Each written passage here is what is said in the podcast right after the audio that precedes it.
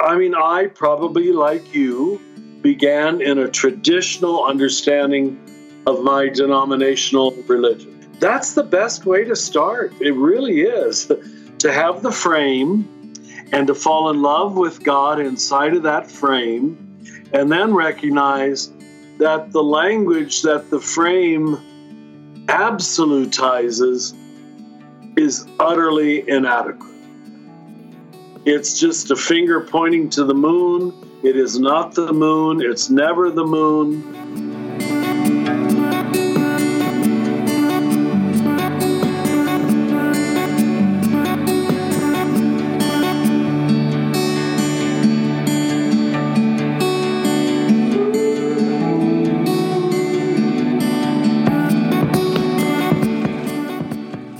I, miss you, listeners.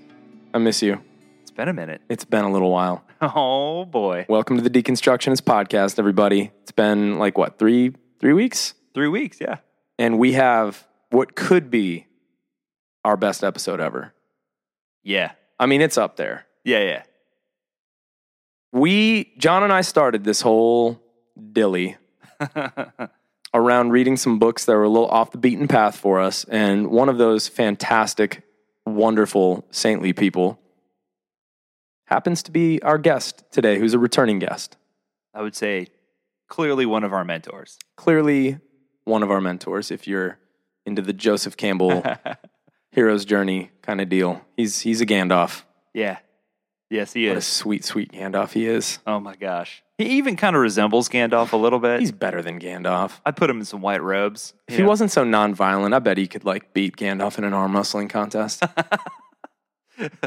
so we bring you the the absolutely delightful and wise Father Richard Rohr. And this episode, we have the audacity to title this episode because this is how we designed it. Richard Rohr 101 Yeah. because there's so many great conversations with Richard Rohr out there, but this guy's got such an unbelievable breadth of things that he covers throughout his work that I'm constantly running into people like, give me a quick intro on Richard Rohr. And it's like, I can't do that.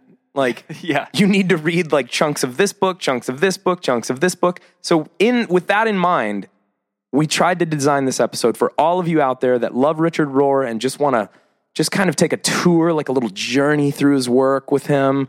And for those of you that like to have something to pass off to a friend to say, like, hey, I, I keep telling you about Richard Rohr. Here's like a Richard Rohr 101 interview, like where they go over like tons of stuff. Yeah. And and I love this was this was all your idea. And uh, I think it's brilliant because yeah, like you I said, don't we have ideas without you, John. whatever. It's not happen. You're funny. but no, you, you brought this you brought this uh, this idea, and I was like, oh, that's brilliant because um, there are a lot of words that are associated with Richard Rohr, like mysticism and um, I don't know. Non-dual, Yeah, and contemplative, yes, cosmic Christ. Yeah, a lot of these, um, you know, Francis, you know, the Franciscan traditions. And, Oh, yeah.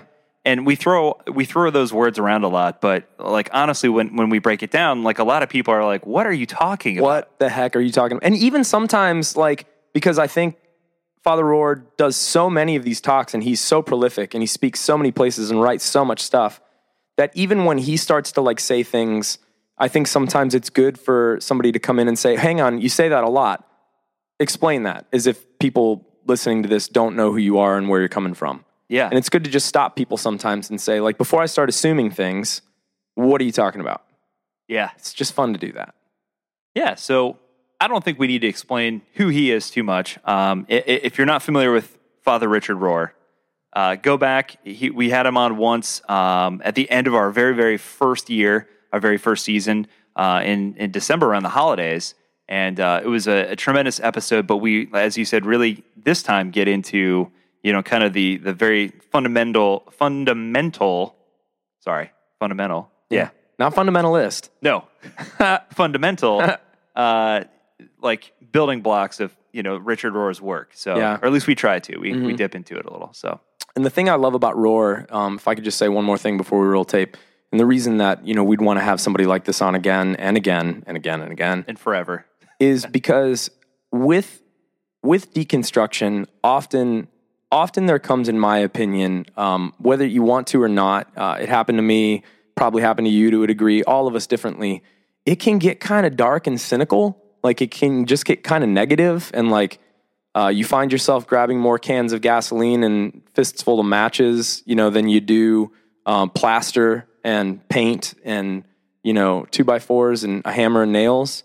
And you know, Rohr is somebody that uh, is not somebody that you'd find in what you would call the traditional sense of like the Christian um, American Christian experience, but you find a deep orthodoxy, a perennial orthodoxy that can be very uplifting and centering and put your feet back down on the ground and almost hug you and just make you feel like everything's going to be all right and you don't have to throw it all away.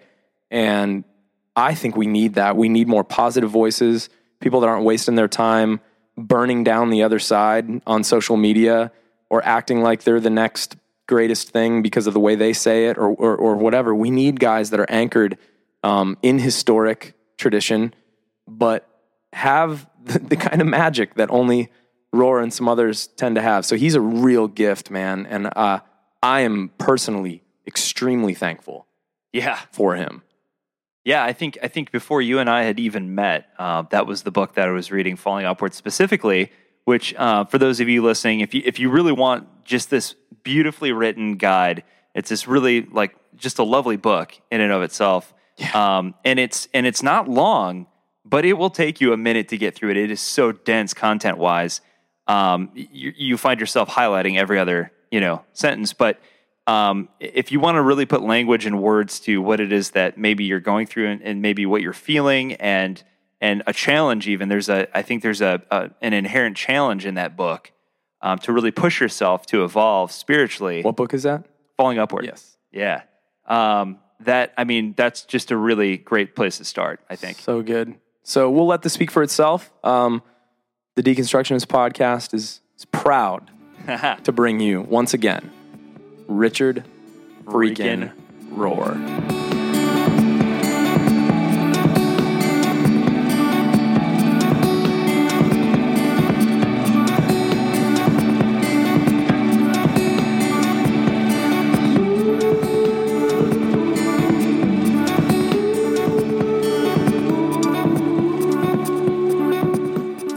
All right. Well, uh, it is with great excitement and uh, deep honor that we welcome back to the Deconstructionist podcast um, our sage, our teacher, and uh, hopefully our friend. Thank you for being here, Father Father Richard.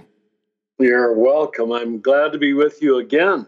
Thank you. It's such a thrill to have you here. So, um, recently just had a birthday. While we're recording this episode, you had a birthday. You had sent out a wonderful little meditation, and it talked a little bit about your life. I was wondering, for those of you that out there that maybe don't aren't acquainted with uh, Father Rohr's work, um, Father Rohr, would you just give us a, a little spiritual autobiography synopsis?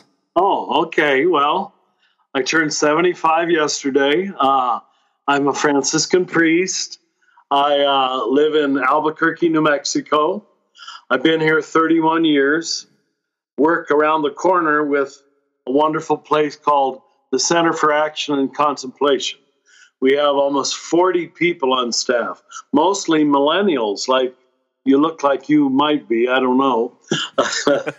just a just a little bit out of the range. Just, just, just, a shade, just a shade shy of that. But yeah. but thank you. We must look younger than uh, on on. Yeah. They're so creative and they're so intelligent. They, it's really wonderful. Yeah. So um, what else could I say? I, I I'm just finishing a book on the cosmic Christ. I guess you're going to ask me a little about that. Oh yes. Uh, so I always say, and I mean this every time sincerely, and I mean it again this time. This is my last book. I don't. when I say that, the staff just laughs. I don't know, like you just did. Yeah. We're not gonna. We're not gonna let it that. It is my last planned book. Okay. We're not gonna let that be true. Hopefully. Uh-huh. Well, we wanted to have you back on the show, and um, give people an overview because so many have gravitated towards your teachings for so many reasons. We, John and I, really feel like you know, eh, there's no really great way to say this, so we use clumsy language, but that there's really just something going on in the world, something shifting in the universe in terms of spirituality and especially Western Christianity. And you, Father Richard, have become one of those gathering, unifying, sage voices that so many we know, and ourselves included, have really come to trust and, and come to and listen to. And we'd like to touch on some of these reasons. So, um, to begin with, even though you are a Christian, you identify as Christian, Catholic, Franciscan, um, you base those particularities within a larger, deeper, older stream, something that you call the perennial tradition. Could you talk to us a little bit about what you mean by the perennial tradition? Okay, let me try quickly. Uh, you know, uh, Thomas Aquinas, one of our great Catholic heavyweights, he said, The question isn't who said it, the only question is, is it true? And if it's true, he said, it is always from the Holy Spirit. Mm. Uh, and so, uh, you know, if the spirit that hovered over chaos in the first verse of the Bible, Genesis 1 1, uh, it has been hovering ever since, then we have to believe that God's truth will bubble up out of the unconscious. Uh, how could it not? Uh, God didn't just start talking maybe 2,500 years ago when we began to write the Bible. we now know that the uh, you know the geological age of the universe is something like 13.6 billion years so I can't believe God had nothing to say for 13.6 billion years. Waited the last, the last nanosecond. And I'm not trying to be irreverent, but the Bible was just written in the last nanosecond of time. The Catholic Church just emerged, uh, you know, in a shorter period than that. The Protestant churches in the last nano, nano, nanosecond. and then we all come along thinking we're reading all of history with this perfection. So forgive that long answer, but we've got to recognize that God has always been speaking. And once you learn to connect the dots of divine wisdom, themes like faithfulness, love, grace, humility, uh, they keep emerging in all great spiritual teachers. They're, for us to say these are unique to the Christian revelation is just not true. Mm-hmm. yeah, mm-hmm.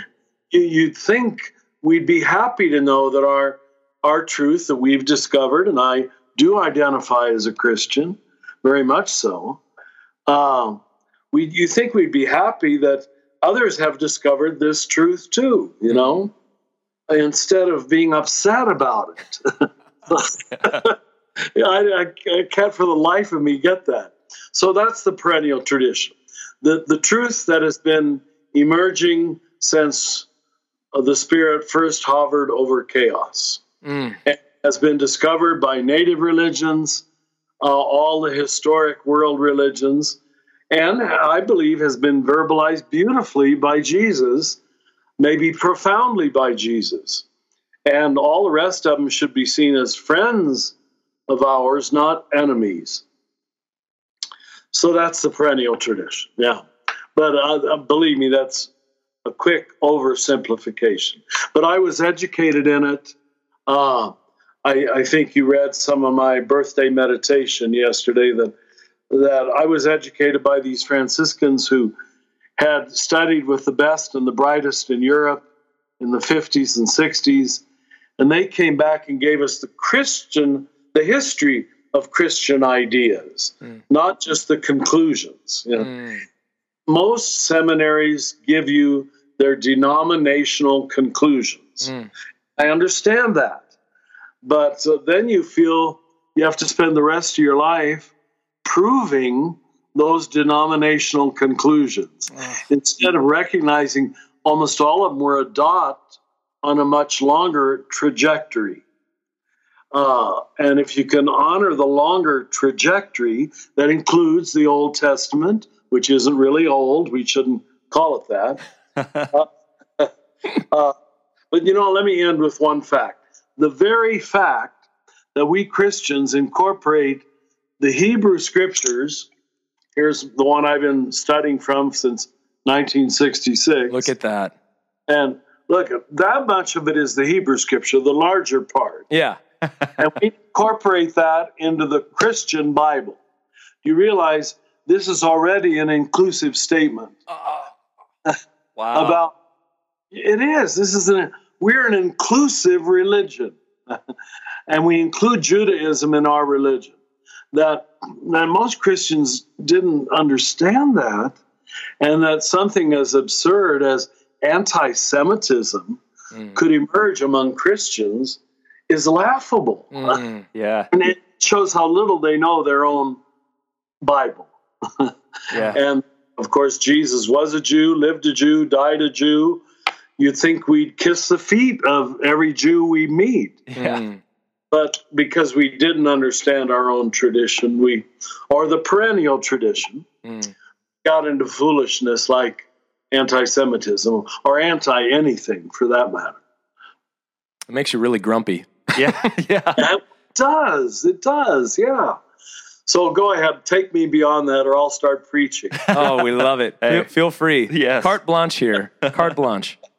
So, so one one of the other terms that we'd love to hear you uh, speak on is this term that's that's gained a lot of traction in in recent years, uh, and that is the term mystic or mysticism. And Yeah.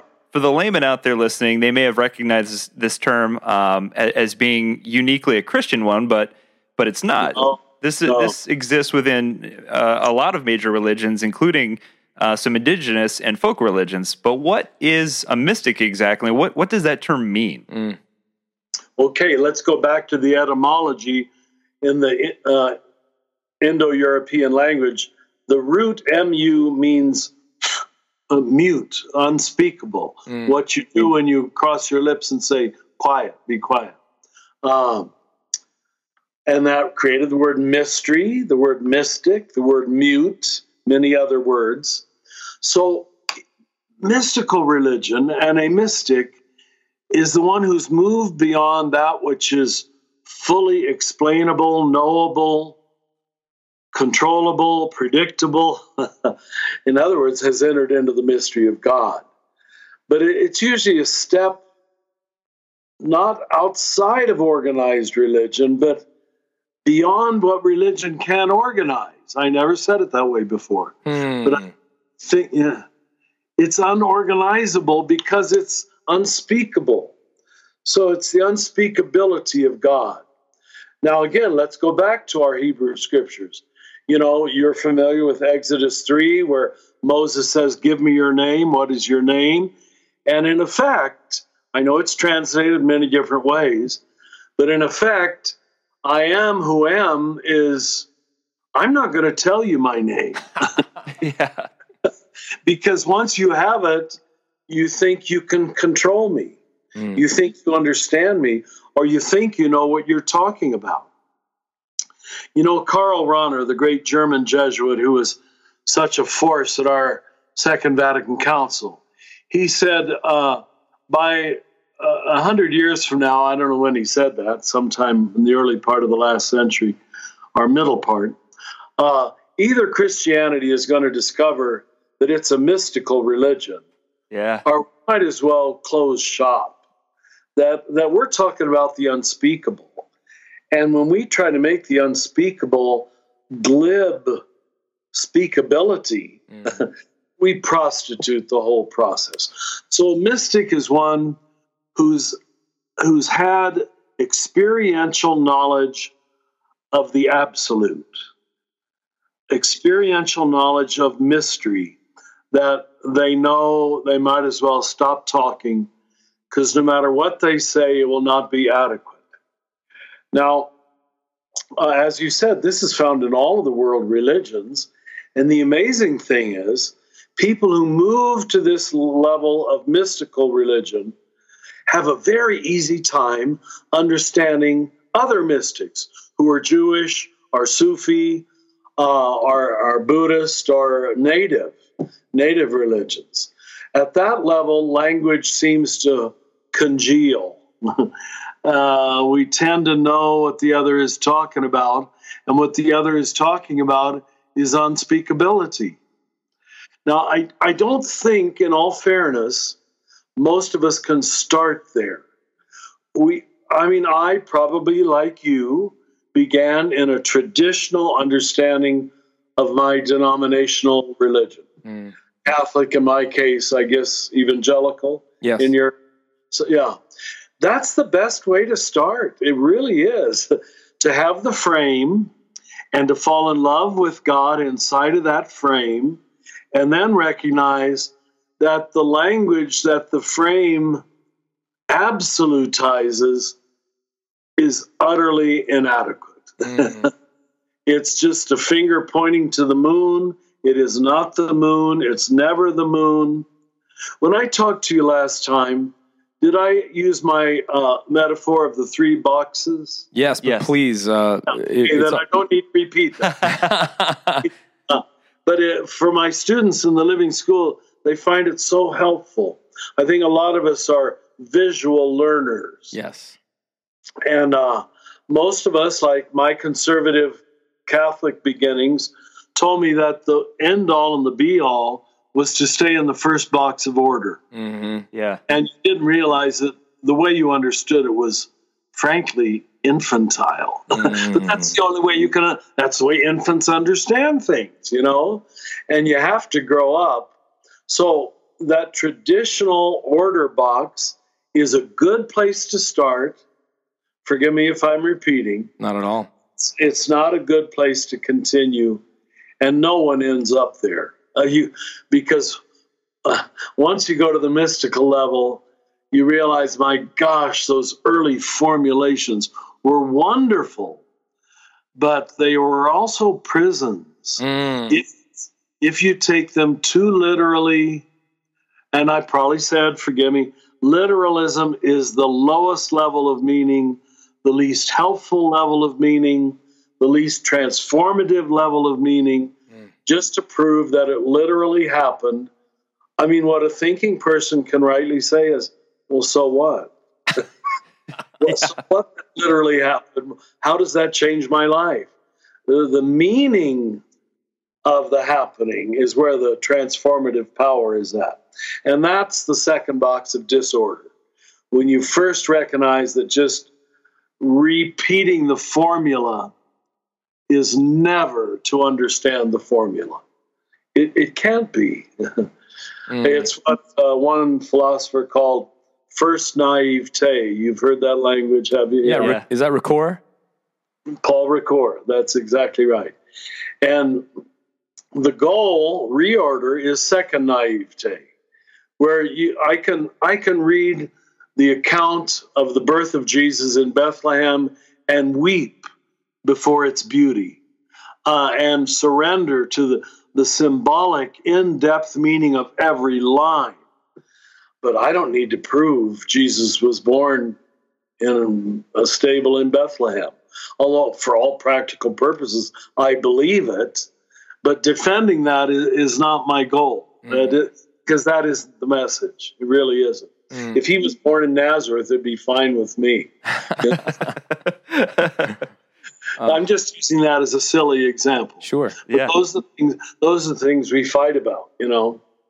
Sure seems to be. We fight about a lot of things. Uh, a lot of this can be found for those of you that are listening. If you want uh, more on mysticism, um, the book "The Naked Now: Learning to See as the Mystics See." Uh, Father Rohr, that, that book really transformed me in a lot of ways. Um, I'm one of who you spoke of that was raised in the first box, and all of a sudden, by no um, intentionality or design of my own, found myself in the second box, and went and, and said and, and start yeah started started saying oh my goodness and hallelujah at, at the same time. And uh, the naked now has been wonderful. Uh, one of my favorite quotes uh, you say um, once you have known grace and, and the key word for me there is known you know that experience.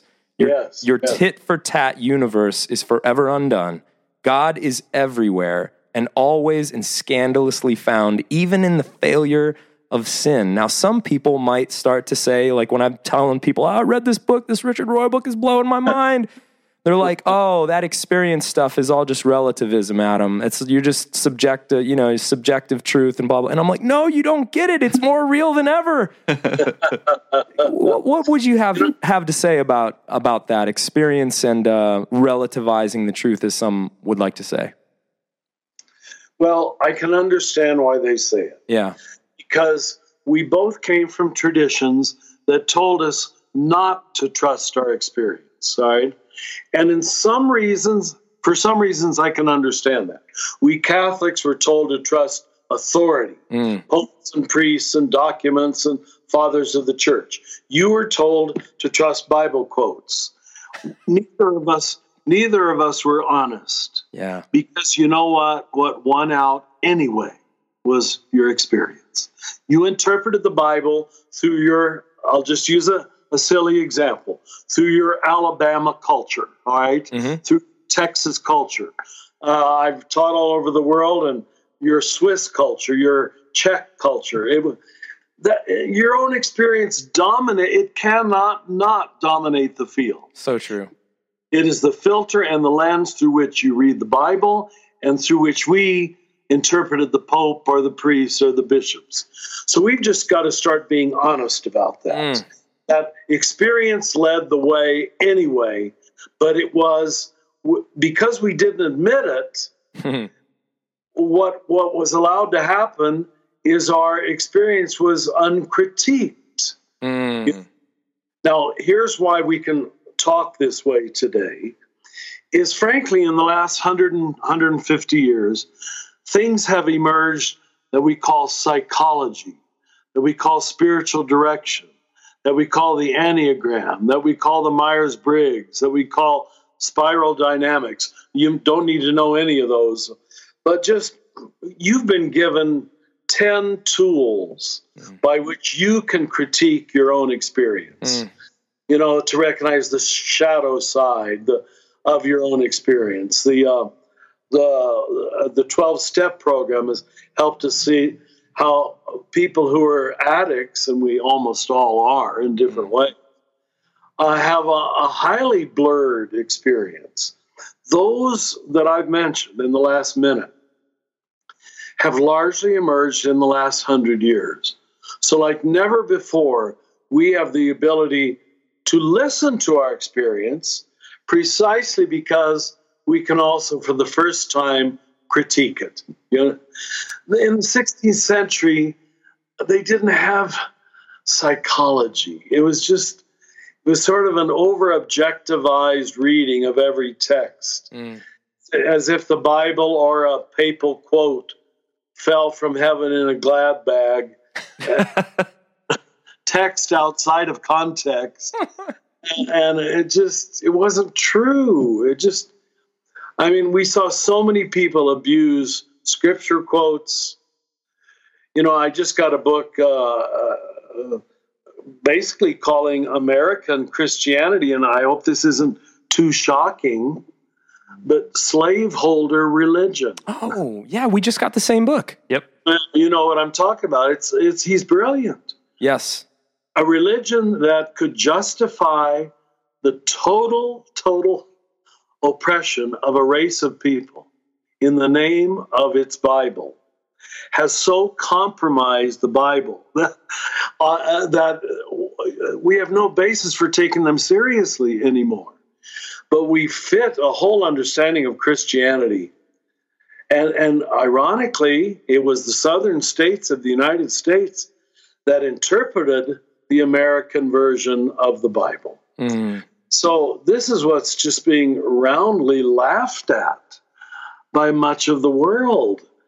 Any religion that can use the Bible to justify apartheid, slavery, whatever else in that direction does not deserve our respect. Yeah. And it it cannot be taken seriously as a spiritual interpretation. Mm. It's used by culture, by patriarchy, by imperial thinking, and totally distorted Jesus for its own purposes. And I'm not using the word totally lightly. Mm. this has nothing to do with the folly of the cross anymore. This has nothing to do uh, when the very symbol of lynching is almost exactly the cross. Yeah. and we continued the same thing. But now, thinking we could use the word Jesus without blushing Mm. on on Sunday morning, It- the world no longer believes it. Forgive me for jumping to such an extreme example, but I think at this point, when we see the resurgence of white privilege uh, in our country, we've got to name it for what it is. Mm. That Yeah. this this is not the Jesus religion, or even close to it. Mm.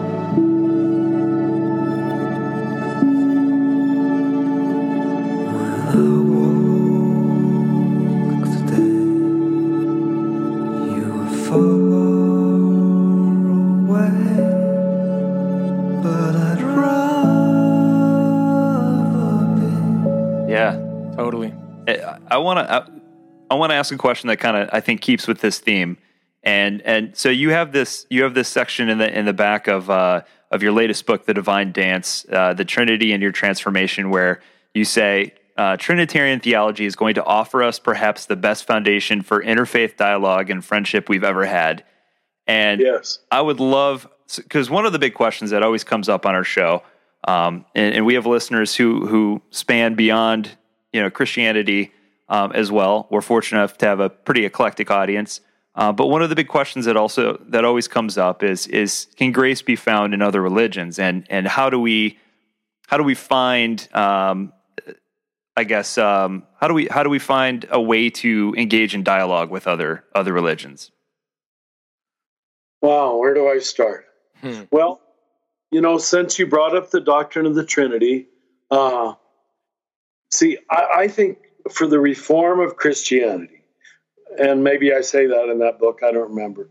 Uh, we have we have to rebuild it from the bottom up, and the shape of God is the foundation.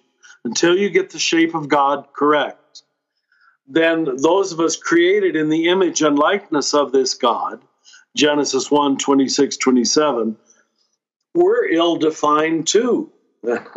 um, so if God is, you know, well, God is a relationship, what Trinity is saying. God is a flow of infinite love between three. God is a communion. Then any notion of God as a monarch, a male monarch at that, Mm. sitting on a throne just validates an entire religion that is top down, monarchical, hierarchical, imperial, use whatever word you want. Now, that made sense till the last couple hundred years because most people grew up with kings and queens and princes, and so we just projected that all onto God. Now you and I know that the shape of the universe is is in fact very different. It's not it's not top down, but everything is is flow, is uh, circulatory systems, is ecosystems, um, is is orbits and cycles, and it's. Uh, I just had a heart attack a few months ago, so they showed me pictures of my whole heart uh, system, you know, and and it's just oh my God, that's been operating in here ever since I was born 75 years ago, and I've just taken it for granted. Mm. I never saw it once, you know, and it's allowing me to live every minute right now like it is you. The, the notion of God as flow, as communion, as infinite love that never stops giving and receiving, Mm. that's the shape of God. This is going to be, as I say at the beginning of that book, a, a, a gigantic paradigm shift. Yeah. Because for all practical purposes, 98% of Christians in all of our denominations are not Trinitarian. Mm. They are not. Catholics or Protestants or Orthodox. None of us would think of denying the doctrine of the Blessed Trinity, but we've shelved it for all practical purposes and went ahead. We pulled Jesus out of the Trinity, made him sit on a throne because we like thrones, all right? We like, we like top down religion. Yeah, we Zeused him. We Zeusified him. Yeah, that's right. Our Latin word Deus is the same as the Greek word Zeus. That's you got it. So the reason I'm saying all this is we overplayed the Jesus card. Now my next book is entirely on Jesus and Christ. I just sent in the final draft of it yesterday. So don't think I don't love Jesus. Don't think in fact uh, I hope Jesus the Christ will take on 10 times more meaning. But we got to rebuild from the bottom up. Now, once we recognize that God is equally the one we call Father, we'll recognize that some spiritual traditions seem to point to that. I would pick out Buddhism, especially, where the unspeakable one, the one that we don't even try to talk about uh, because it's beyond language, is the one we called Father. Mm. Many of the world religions uh, would be much more representative of the one we called Holy Spirit. Mm-hmm. I'd speak especially of the native religions of all the world that saw the Great Spirit in all things. So we overplayed the Jesus card without Father and Spirit. Uh, a lot of other religions might have overplayed the Father card, the Spirit card. Once we can get back into the Trinitarian flow, of God being diversity and unity mm. at the same time. Try to think of it that way mm. instead of simply one three, which sounds like a, a mathematical problem. Let's not diversity and unity. In fact, the divine unity is the infinite acceptance of the diversity between Father, Son, and Holy Spirit. It's important that we have three different words you see, that honors diversity at the core of the universe. And, and you, it's pretty obvious most Christians are still not comfortable with diversity at all. yeah. at all. All they want is sameness, sameness, same, and call that Christianity. They don't understand the nature of God. The Father is not the Son. The Son is not the Holy Spirit. The Holy Spirit is not the Father, and yet they are. Oh, so good. they are by reason of infinite, infinite love one for the other. Mm. So we've got a marvelous, marvelous understanding of divinity that is infinitely expandable. Once we become Trinitarian again, and we put Jesus as the incarnation of the eternal Christ that existed from all eternity, which is the thrust of my new book, uh, we're going to find ourselves finally humble and able to honor native religions, Hindu religion, Buddhist religion, while being happily a Christian and recognizing it was the great Trinitarian mystery that gave us the humility and the breadth to honor God in all of God's manifestations. We don't need to overplay the Jesus card and make us make ourselves into a tribal religion, which is what we've been for the first 2000 years. Yeah. There's there's little doubt about that. We we couldn't get beyond being Italian or Spanish if you were Catholic or German or Dutch if you were Protestant. And we don't realize the little camps mm. we were pulled into. Mm. Uh, it, it was ethnicity. It was not Catholicity. Of course, you know what I mean by the word Catholic. Universal. I, I don't mean Roman Catholic. I mean, right. all right. And that word was coined as early as 108 by Ignatius of Antioch, who is traveling across Asia Minor, and they're going to kill him in Rome. He was the bishop of Antioch. And uh, in village after village, he finds the in this is 108. Jesus has only been dead 78 years. Hmm. And, and already he's meeting Christians, Christians, Christians, Christians in every tribe. And he says, This is going to be a Catholic religion, a universal religion. It hadn't become Roman yet, but they still had knowledge of Colossians, Ephesians, the prologue to John's Gospel, Paul's letters, where he's talking about the cosmic Christ. Mm. But you and I weren't educated in that. No. It- all we had was Jesus of Nazareth. Most of us knew nothing about the cosmic Christ. And yet we both made a double affirmation of faith. We, you and I believe in Jesus Christ. But if most Christians were honest, they believe in Jesus. They don't believe in Christ. It's not their fault. They've never been told about it, despite Colossians and Ephesians and the first chapter of John's Gospel. Mm. So that's what I'm trying to talk about these days. Well, but that was part of my follow up question, actually. Maybe we can just lead into that. But I, I think that's a, a lot of Christians, specifically within Western Christianity, that's the biggest stumbling block is the the human uh, incarnation, uh, Jesus of Nazareth. And so we've had uh, theologians, a lot of my heroes, long you know, long before any of us, who have who have struggled with um, grace and other religions. You know, your your Knitters and Rahners and Panikkar and Hick and um, so so why don't like let's talk about this idea of the cosmic Christ. What do we mean when we when we say Christ, but uh, is not the last name of Jesus? They're thinking of that as the subtitle of of my book, but they keep fighting over the subtitle. I don't know what I don't know what it's going to end up. The first title, the title is another name for everything. Ooh. I like it. That's going to be the title, but then we got to get the right subtitle Oh, because Christ. Be ready to be shocked, but it's as orthodox as it gets. Christ is another name for everything. All right.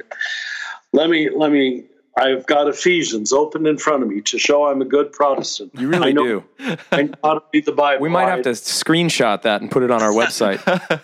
Blessed be God the Father of our Lord Jesus Christ, who has blessed us with all the spiritual blessings of heaven in Christ. Before the world was made, He chose us. He chose us in Christ. It- you- do you know that phrase, en Christo, in Christ? Mhm. It's used by Paul 164 times. Hmm? It's his code word for this corporate understanding of salvation this historic communal understanding of God saving civilization, God saving reality. uh, but few of us were told about that. huh?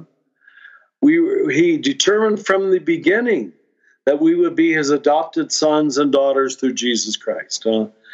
The problem is solved at the beginning. Now, we in the Catholic world call that creation spirituality. That's what my own tradition, Franciscanism, emphasized. Uh, I'm sure you've heard me talk about this. Uh, That we didn't need to wait for the cross for God to decide to love humanity, our creation. God loved, as Ephesians said, from the beginning we were chosen corporately in Christo.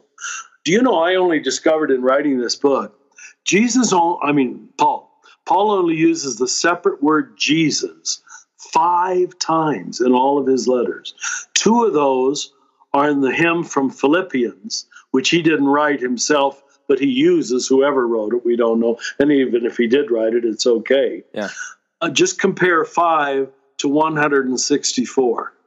Whew. Oh, Paul never knew Jesus in the flesh. And that's that didn't happen by accident, in my opinion. uh. I was just thinking that. Yeah, why didn't our seminary professors tell us that? He, he, in some ways, and this is going to sound shocking, he's not interested in Jesus. He, he hardly quotes, he hardly quotes him, and the few times he does, that's shocking in itself. How little Paul directly quotes Jesus, and the few times he purports to do it, it's incorrect. If we go by the four Gospels translation, you understand? It's not a word for word translation of Jesus ever, ever. That is amazing. So, how we came up with this, you know, every word in the Bible is literally true. When Matthew says it one way, Mark says it another way, Luke says it another way, the same, same healing story of the same leper has four different interpretations. Now, which is the inerrant interpretation? Right. yes. it's clear in the Bible they never intended that, nor did Paul ever intend that. the reason I believe Paul became our great teacher is because the experience of Paul is, is of the eternal Christ, not Mm. Jesus. And you know what? That's your and my experience. You and I don't know Jesus in the flesh. We know the eternally risen Christ who is available in, beyond space and time ever since the beginning. You know? So uh, that phrase in Christo," you just go through Paul's letters, and every time you read it, that's his little code word. We're now talking corporately, Mm. historically, collectively. I don't know which word is most pleasing to you, but you see, uh, now I'm going to give you a whole theology lesson, but that was much more understood in the Eastern Church. And when, when the Western Church and the Eastern Church separated in 1054, Mm. all the collective understanding of salvation was by the Eastern Fathers. Uh, and we stopped reading them. We stopped taking them seriously. So when you good Protestants, God bless you, you came along and tried to reform us terrible Catholics. God bless you. I mean, sincerely, we already had only half of it. But I hate to say it, I'm not trying to put you down. You had a fourth of it. Yeah. Yeah. You had you hmm. when you reform one half or try to reform one half, well, the big half you were missing was the collective understanding. This is going to be exploding in the next 10, 20 years because theologians all over the world are recognizing that. I mean, e- even look at Eastern icons of the resurrection. Mm. Yes. Uh, you've heard me talk about this perhaps. Western church, Western art is always a lone Jesus coming out of the tomb with his white flag, and there's no message on the white flag because we don't know what the message is. Yeah. I don't think. And the only other people in the picture are the the soldiers who appear to be stunned, of course, and that's okay. But you go to now Eastern icons.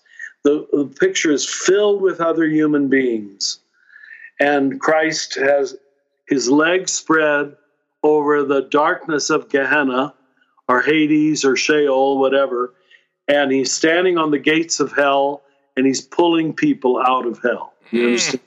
Yep. It's uh, and all those pictures are called anastasis. Anastasis li- li- literally means the uplifting. Now we translated it resurrection, but they were called the uplifting of humanity, the the conquering of hell.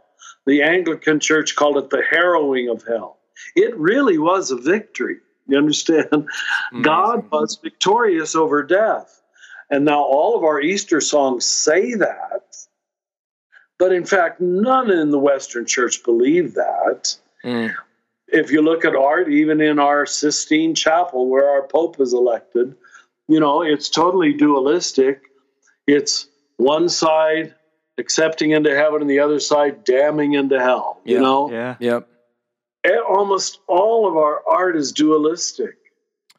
And, uh, you know, once we separated the two hemispheres of the Western church from the Eastern church, the two hemispheres of the lungs, even, you could, we stopped breathing the whole Christ. Uh, we really did. And, and our Western version is highly, almost exclusively individualistic. Individual salvation, individual notion of damnation. It's just not a, a big enough paradigm to hold creation or what the greatness of what God is doing. What C.S. Lewis called the weight of glory. Mm. That the individual cannot carry the weight of glory. Um, when when this explodes, and it's coming, it's coming very quickly. John Dominic Crossan has a new book just came out a few weeks ago. We just interviewed him. Yeah. Oh, no kidding! It Yeah, came well, out just, wonderful just, book. just before we're going to air this. It's like perfect. Everybody go back and listen to that one. Sakes. Well, then he talks about his research on the Eastern icons. Yes. Or did you get into that? You Yeah. basically just summarized the whole episode for us. Yeah. That's that amazing. That's wonderful. This is It's a gorgeous book. that's happening. And see what what the mouth couldn't say, theology couldn't say because it was too daring. Artists said. Yes. Uh, Now, now, there were Eastern fathers who said it too, but the Eastern icons have, in my opinion, the true theology of resurrection. Mm. The West never got the resurrection.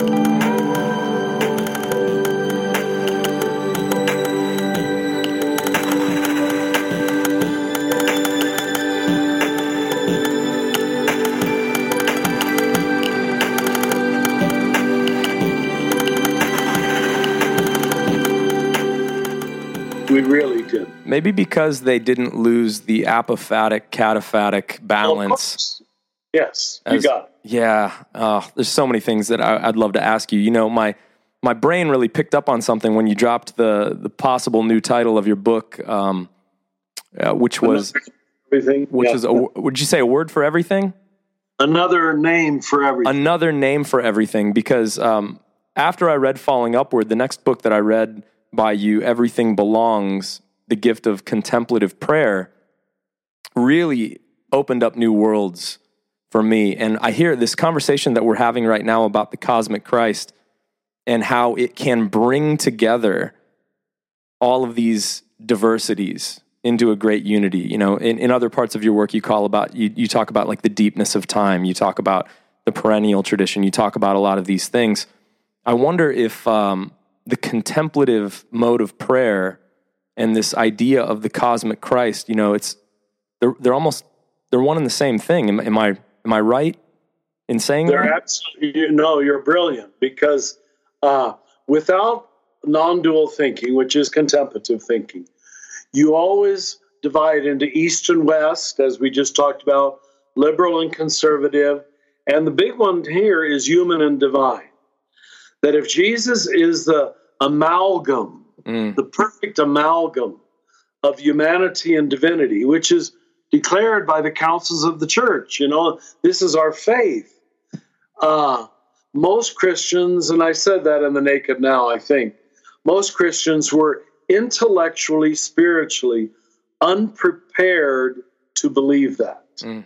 Even though they might intellectually, yes, Jesus, totally human and totally divine. Uh, very human and very divine, as some said Mm. uh, they really couldn't, on any practical level, process that. It, it- they didn't have the brain cells for it because they hadn't learned the contemplative mind. The contemplative mind gives you the the the if I can call it, you know, the software by which you can process paradox and mystery and dualisms and not maintain them as dualisms. Who was it that said the sign of a great mind is when you can so- hold together two conflicting ideas and not let them conflict? That was someone in the last century. I can't They said, remember. they said it better than that. But I believe Christianity once taught that mind how to live with paradox. But certainly after the Reformation, when we just got fighting with one another, there was no room for the contemplative mind.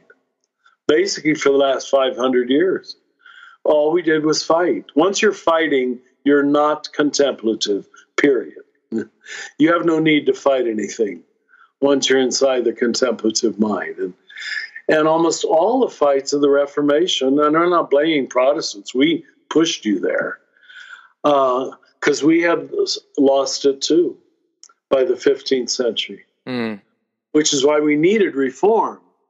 But an argumentative reform was not the answer. You understand? Yeah. It, it didn't help. It dug the pit even deeper. So, how does the contemplative mind, the idea that everything belongs, as your book title uh, so aptly and succinctly puts it, how does the, the contemplative mind um, take us further than the dualistic mind? And, and if you could, how does that relate to the cosmic Christ? I'd be so curious to hear your thoughts on that. Well, okay, let me jump to the conclusion of the second part. Uh, see, we were able to believe in Jesus, but not Christ. Jesus is the particular, Christ is the universal. Mm.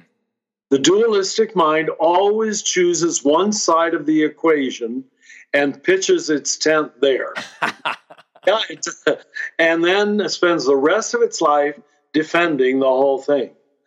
I mean, this is the reason I, I, I know you don't want to get into it right now, but why we can't deal with issues of gender today. No, go ahead. Yeah, sure. Go for it. It's female. Don't you talk to me that some human beings are a combination of both. I don't want to hear it. I don't agree with it. They're incapable of agreeing with it because they've got a dualistic mind, you know? Whereas if they could learn more subtle perception, Hmm. uh, you're at least middle aged men. Even You're middle age, you're beginning to let go of some of your macho teenage masculinity. I, are you married too? Yes. Yeah. Okay, well, good, wonderful. I, I hope you're letting some of your wife's femininity. Are you daddies too? Have you got Yes. children? Yes. Yep. With da- of daughters, no less. That sweetens the pot even more. so by the time you get my age, you know, you read the great mythologies and fairy tales of the world, and you can check me out on this. Uh, they're, they're invariably, invariably about sweet old men, kind old men, all right? Still in a masculine body, but they've been feminized by their wife and their children and the suffering of life. Hmm. And you read the fairy tales of history, strong old women, all right? Still in a feminine body, and maybe you're already seeing this in your wives. They take on a kind of fortitude and clarity and solidity that historically we identified with men. Mm. I don't mean to say that's men, but it's clear that uh, the genders overlap. And that's not something to be ashamed of or afraid of. It takes place in every human journey. Now, the non dual mind, again, can see that. Can Yeah. see that. Yeah. Just, and you don't have to fight it. I'm not trying to make some big case for homosexuality or transgender. I'm just saying, open your eyes. That's all. And Yeah. God will take it from there. I'm, I don't need to prove anything. Just open your eyes and open your heart, and God will take it from there and teach you all truth. Uh, but we don't know how to open our eyes or our mind when we've got a dualistic mind. We don't. We think our job is to have opinions. yes. God, I'm just so tired of opinionated. The whole world is, sick of opinionated Christians. It's just they're they're not conversational, they're not dialogical, they're not compassionate. They're not going to save anybody's world because all they can do is circle the wagons around their own little camp and keep professing how right they are. Uh, love isn't possible in that schema. Well- so, uh, to try to get back to your initial question, the dualistic mind uh, uh, divides the field of every moment. Uh, it, it, it calls this thinking, Mm. and it divides it into two opposing camps and chooses one to be true. And then it over identifies with that side. Mm. It's just, it's pretty much the death of everything. I mean, it's the death of everything. These people cannot form community. And you know, that was my first years of life trying to form community. Mm. Trying to form community with rigid people, intellectually, morally rigid people, you're wasting your time. The only way you can hold it together is by shaming people, by a lot of guilt, by a lot of coercion, and uh, then it works, I guess. But you know what? No one's very happy inside of such communities. But that's the final effect of dualistic thinking. So let me shut up. I'm preaching again. Go ahead. No, you're fine. You are you are more than welcome. Ask me something else. Yeah. I, I think you, you you set us up perfectly for our next question. Adam and I both had a similar one. Um, and Our I, favorite Rohrism. I'm gonna so I'm gonna do something we've never done before. I'm gonna set Adam up to ask the question. but um, so one of the things that I think that we have we have attempted to do, I think that we have have done a, a decent job at, which is I, I think we've tried to create a safe space on our podcast for people who have found that they have entered into uh, a journey of sorts, a spiritual journey. And Yes. and to use your terminology um, from the book that that I think kicked this whole thing off for us, um, people transitioning from that first half of life to the second half of life. Um, Yes. And but in the process, you know, i inevitably we encounter uh, backlash if, uh, or uh, pushback uh, is probably a better better way to put it.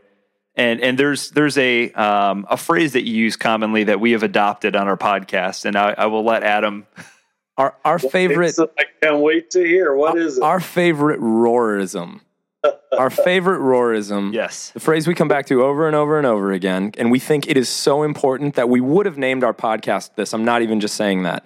what? Is transcend and include. We we find it so powerful for those who find themselves moving along in their journey, yet the including part for them is so difficult. Could you talk about like there are other podcasts out there that you can tell that they're celebrating how they've transcended, just celebrating all the time how transcended they are. But, But the in- inclusive. but the inclusive, you can tell they're not able to love their previous self. The, so you talk, Yeah. you talk about it. Well, first of all, thank you for attributing it to me, but it, that's from Ken Wilber. Now, I do use it a lot in our living school. Not to us, it's not. But the, okay, well, thank you. and you've heard me add on to that that it is not transcendence if you cannot include. Mm. See, God is the one who can include everything. That's what the word forgiveness means. In fact, I believe the final resurrection is God will forgive every sin. Mm. That's the final inclusivity. Now, I know the dualistic mind is upset at talking that way, but I don't know what else would be the victory of God.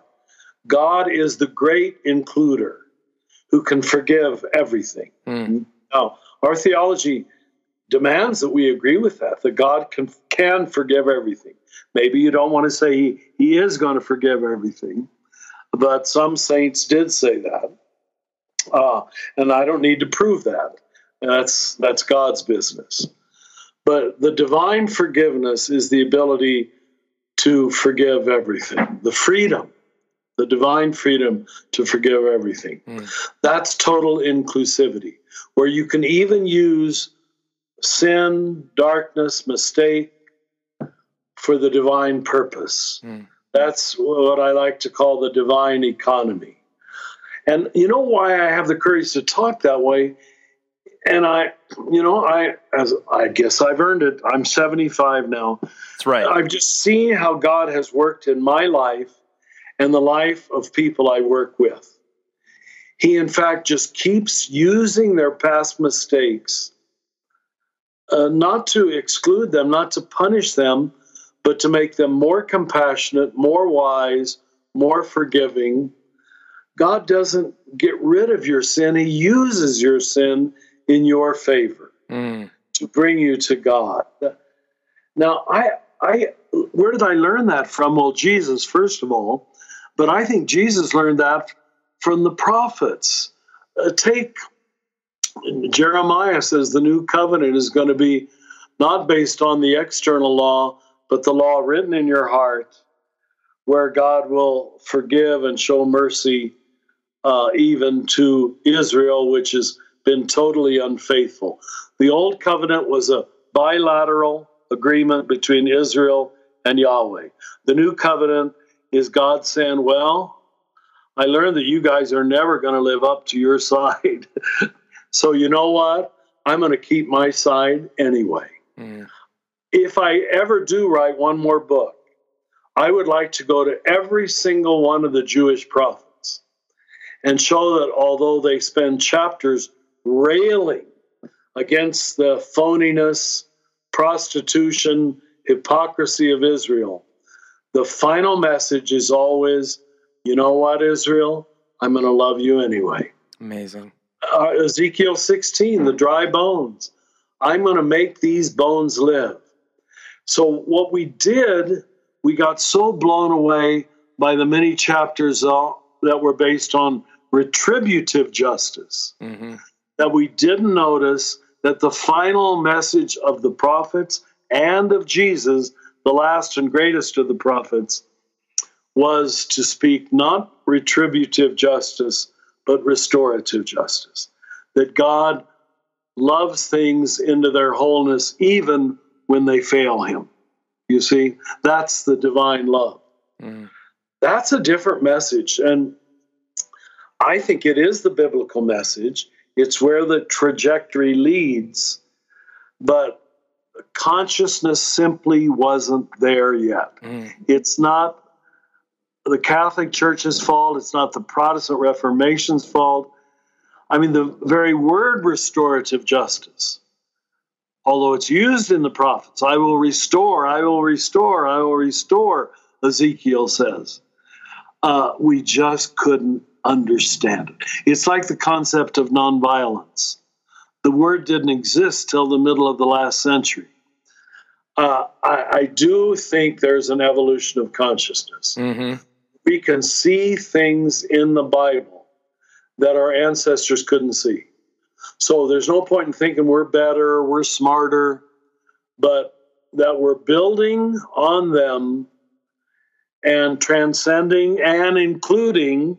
Yes. Uh, it's the very including that gives me the freedom to transcend and take it a step further and to know that I'm not a heretic.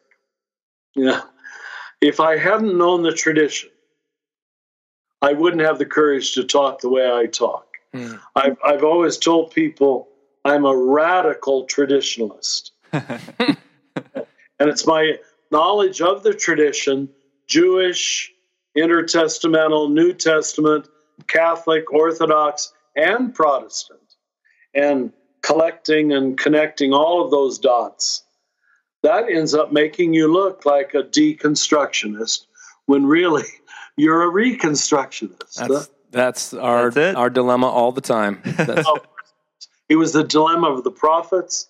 It was the dilemma of Jesus himself, and it always will be. You look like you're coloring outside the lines. In fact, that's where the lines have led you. So, but it's a surprise to almost everybody. Just to anchor this, just practically as we close, because we want to be respectful of your time, and you've just you've done just such a wonderful job taking all of our planned out questions here. I love to talk to people like you. Uh, you get, for yeah. people for people that have come to this space and they are having trouble, it, it, the way that I experience this, I'm having trouble loving my 22 year old self or i'm having trouble loving the, the symbol of the church that i that i left and the kinds of people that my imagination says are there or you know the political side that i vehemently disagree with. When i'm having trouble including what i feel like i've transcended past and i'm starting to feel superior what what what kind of words of uh, wisdom do you have for somebody like me that struggles with that? Well see that need to shame yourself or to feel shamed comes from that same dualistic mind. That mind that says there's there was a right way and there was a wrong way. But once you recognize God uses your wrong way, which you consistently offer him, that's mm. true. Hmm. I'm not denying sin. I'm just saying God uses sin. Mm. That's very different. And once you know that that the two steps backward will be used by God to soften your heart, to open your mind, to teach you compassion and mercy, then you stop living with such shame. Mm. And clergy and rigid parents uh, lose their ability to shame people. Mm. And that's the way we've, up to now, I mean, that's the way parenting was done. And it's the way clergy thought they could control the congregation just a fire and brimstone sermon threatening them with shaming. Mm. It worked. It did work. It, it, doesn't work anymore by and large, mm. except people who are still in the first box. Now, the trouble with staying in the second box, you don't think I'm being unfair, they throw out any notion of shame and sometimes get trapped there. Do you understand? Mm. They pitch their tent in permanent disorder, delighting in disobedience and rebellion, and putting other people down who are in the first box. Mm. So that's neither transcending nor including. Right, right. they think they've transcended, but in fact, it's just a new kind of arrogance. Mm. So I'm glad I could tack that on at the end of our talk because I'm not a classic liberal by any means. I will criticize the liberals just as much because they make the same mistake, just in the second box instead of the first. You, you follow me? Yeah, it's good. Well, the goal for both of us is the risen life of Christ, where I don't need to think I'm better than anybody. Jesus condemns nobody for crucifying him. Uh, there's no call for retribution in the New Testament of the killing of Jesus.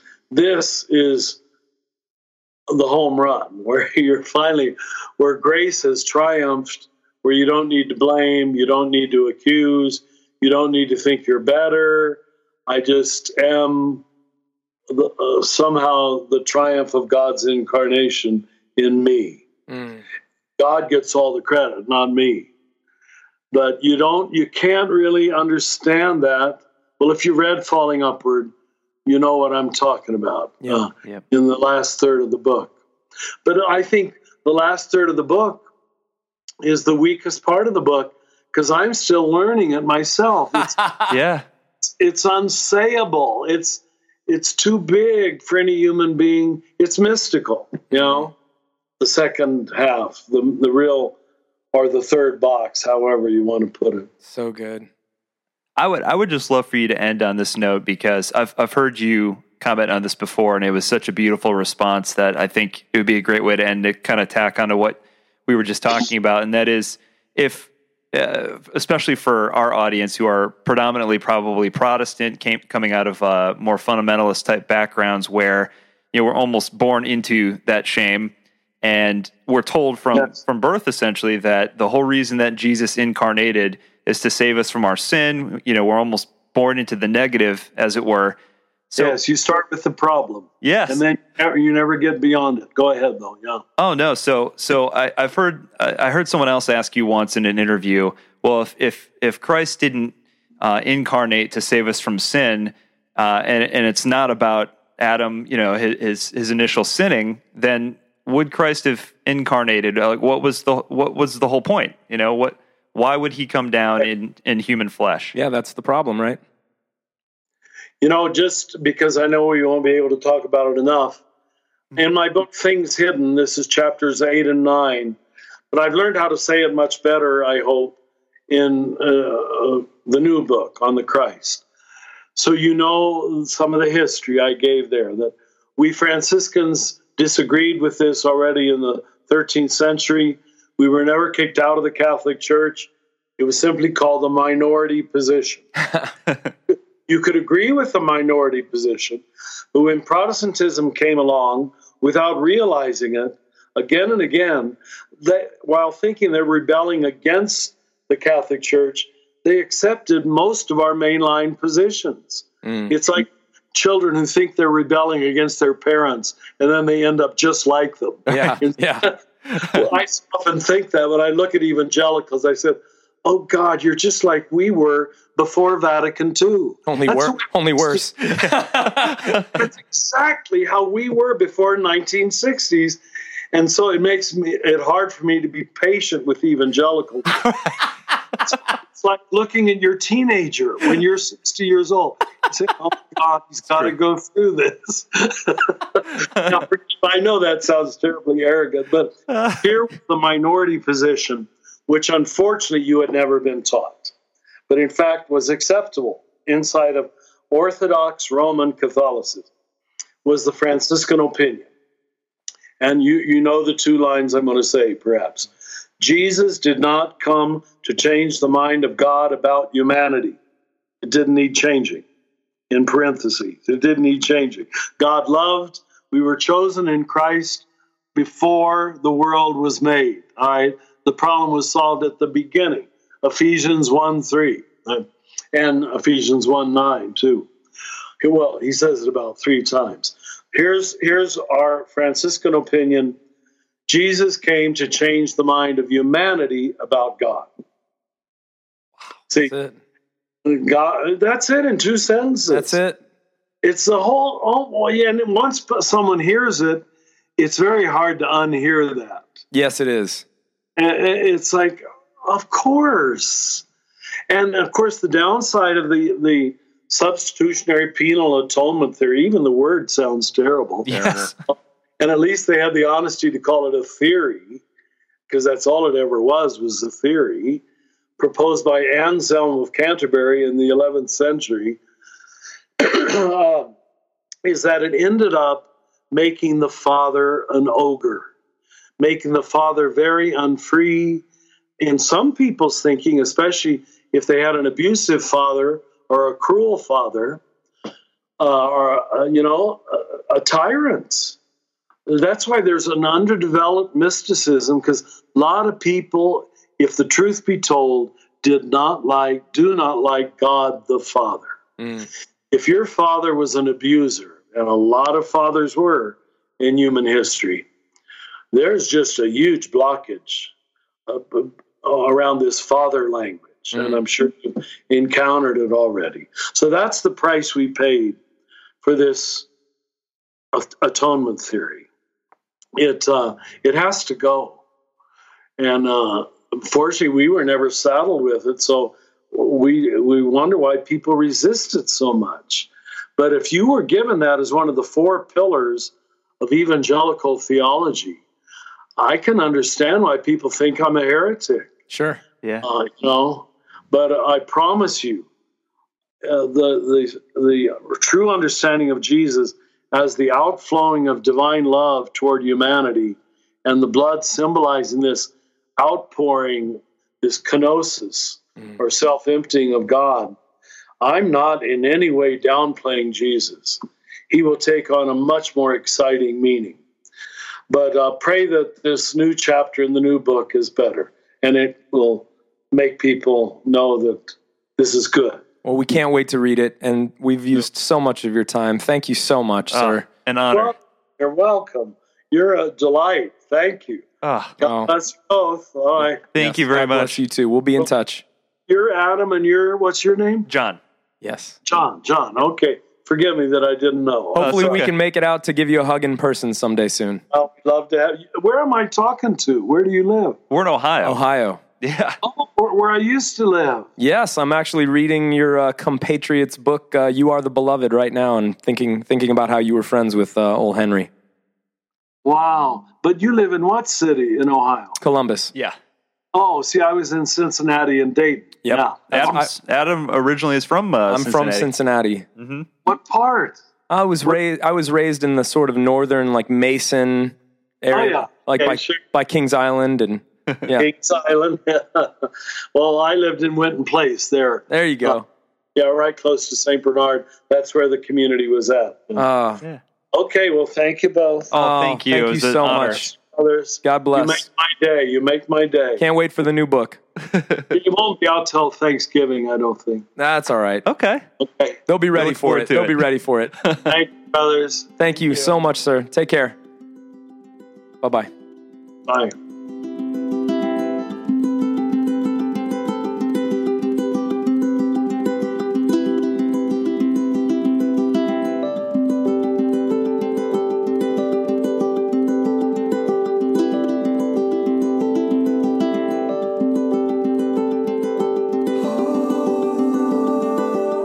Just exhale. Just. it's that's all I got, man. What a breath of fresh air. I mean, of course, I had about 20 more questions I wanted to ask him Always. and climb through the screen because we actually did get to, again, sometimes we get the video Yeah. and, and actually seeing his just, he's so kind and Yeah. wise. And I wanted to hug him so badly. Yeah. It's like it's there's certain people who are so kind, they exude kindness that you can you can visibly see it yes. emanating from them. Yeah, like synesthesia. Like, like your, your computer screen was like emanating like orange. Yeah. I was like, man, Why is your screen glowing? yeah. what a huggable human being. Oh my gosh, so much fun. Uh, I just hope that that was a gift that people will listen to over and over and over again. Uh, not for any kind of like listens or ratings or anything like that. Like, but I hope that in years to come, when people Google Richard Rohr, um, long after he passes, people are going to find the Deconstructionist podcast, Richard Rohr 101, and just find like a great introduction to his heart and soul and what this guy's after because I think it's beautiful. Yeah, and, and all I can say is uh, if you like, you know what what you heard uh, on this podcast, go back listen to our earlier one with him. Oh yeah. Go out and grab his books. His books are just I mean, it just it made me feel like this sense of comfort that I had never felt in the midst of going through like the scary part of deconstruction where Mm, I was yeah. like I don't know what I believe, I don't know where I stand. And there was this guy who reached out to me through this book without even knowing it, who just brought me comfort and calm and a sense of uh, it. It just, I don't know, it it, it encouraged my sense of curiosity. I think, Yeah. and it was like, yeah, yeah, it was kind of like somebody, like a father coming along to a child and and holding their hand and, and just kind of leading them along the path and saying, it's okay. Yeah, man. That's the way I felt. Encouraging the wonder. yep. like not discouraging it or um I think that what you see out there a lot are and and I get it man pastors are nervous because they they you know a lot of them just don't feel like they they're going to know how to lead people through this and that's real like Yeah. that's a real fear and it's not easy and it's you know i guess what i would say is that's where faith comes in and like you get to grow in faith in those situations when you don't know what to do like fear is when you feel fear it's always an opportunity to like exercise some kind of like faith whether it's like in the universe or like whatever but like Yeah. i mean if you think about it that makes a lot of sense and uh, for him he just knows how to just be like no it's okay like it's all right this is part of the deal like Yeah. actually look in scripture, look in church history, look in literature, look in poetry, look in look in the science, look in look at look, this is part of the deal. Yeah. You're vibing the right way. This is it's okay. It's like uh, when we were talking to Ken Dobson and he talked about getting with his spiritual advisor and he's got all these doubts and like questions and he was expecting like someone to guide him away from that and they were like, "Oh no, this is the good stuff. You got to lean into this." Yeah. like there was permission there and even uh like an excitement you know it's like when i Yeah. see my son or my daughter like getting into something and asking questions and like trying to work something out and they might be doing it like in the wrong way but as a dad i'm like oh you're doing it Yeah. you're doing it like you're digging into something and you're getting excited about it like that's awesome um, I think the one thing I want to point out in this interview is just how awesome it was that we thought Transcend and Include was a Richard Rohr quote because we're so not well read. And he called us out. And he's like, no, that's Ken Wilber. we're like, no, no, it's not. credit where credit is due. No, it's yours now. It's yours now. It's yours now. That was so much fun. And gosh. and for our Denver friends, Oh my gosh, yeah. Everybody that came out to that show, Thank you so much. I mean, so so many people to thank. Um, just incredible stories were shared. Uh, a safe space opened up, and uh, you guys stole the show. Everybody that came, you guys s- stole the show. It was absolutely amazing.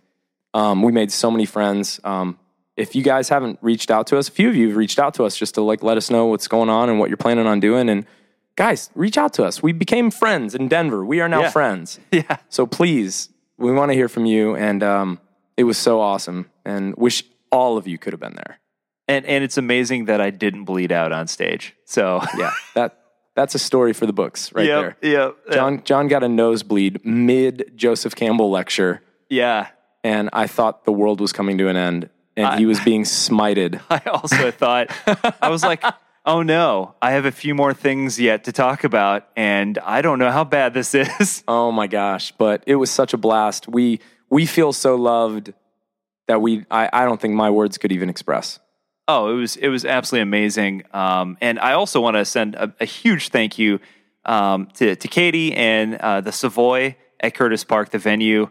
Um, they were so incredibly helpful and kind and gracious in helping us with the setup, the teardown, um, running the bar, all that good stuff, making sure that we had everything we needed. Um, so if you're from the Denver area, uh, support them. They're a really cool local venue, uh, very like old, uh, classic building. It was awesome. Uh, unbelievable. So definitely uh, want to send out my uh, my thanks and appreciation to those those folks at the Savoy. Yeah, So what a cool town, man. yeah, it was absolutely amazing. We love you guys so much, and uh, yeah, we're gonna be um, kind of a little sporadic on episodes. We're going to have some breaks coming in. John and I have got some serious adulting that we're doing in our lives right now. Yeah. Um, lots and lots and lots and lots of extraneous stuff. John just moved.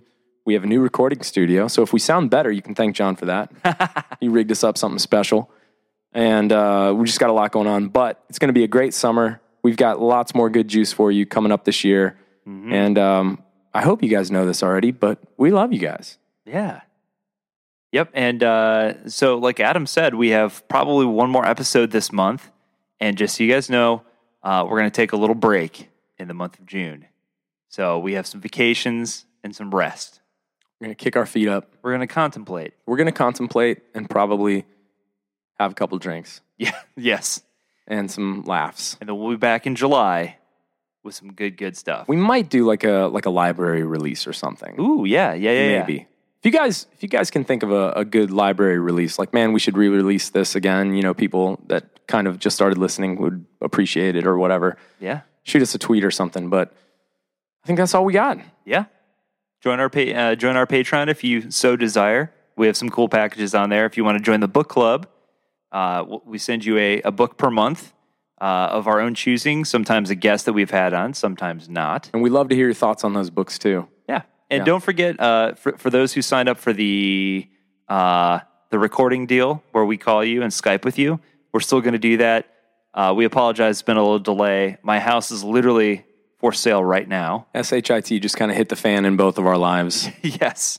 So uh, I am unpacking. We are we have a scheduler, online scheduler thing set up, and uh, as soon as we figure out the dates for those, uh, we will send some po- post something on the Patreon website, and, and you guys will be the first to know about it. So I just realized that I spelled the word shit yeah, you did. because I just feel like your daughter's around here or something. She's asleep. I don't really have to do that. It's kind of PG 13 at this We're, point. we're adults. We're adults. It's okay. You have, you have a beer on the table. It's true. I did. It's all right. I needed one today. oh, was that's rough. a good laugh. Okay. All right. Love all you right. Love you guys. We'll see you later. Bye bye.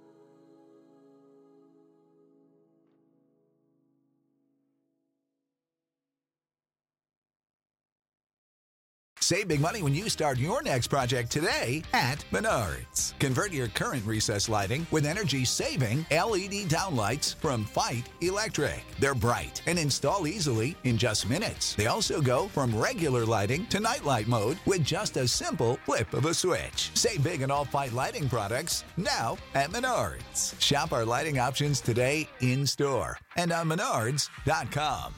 Save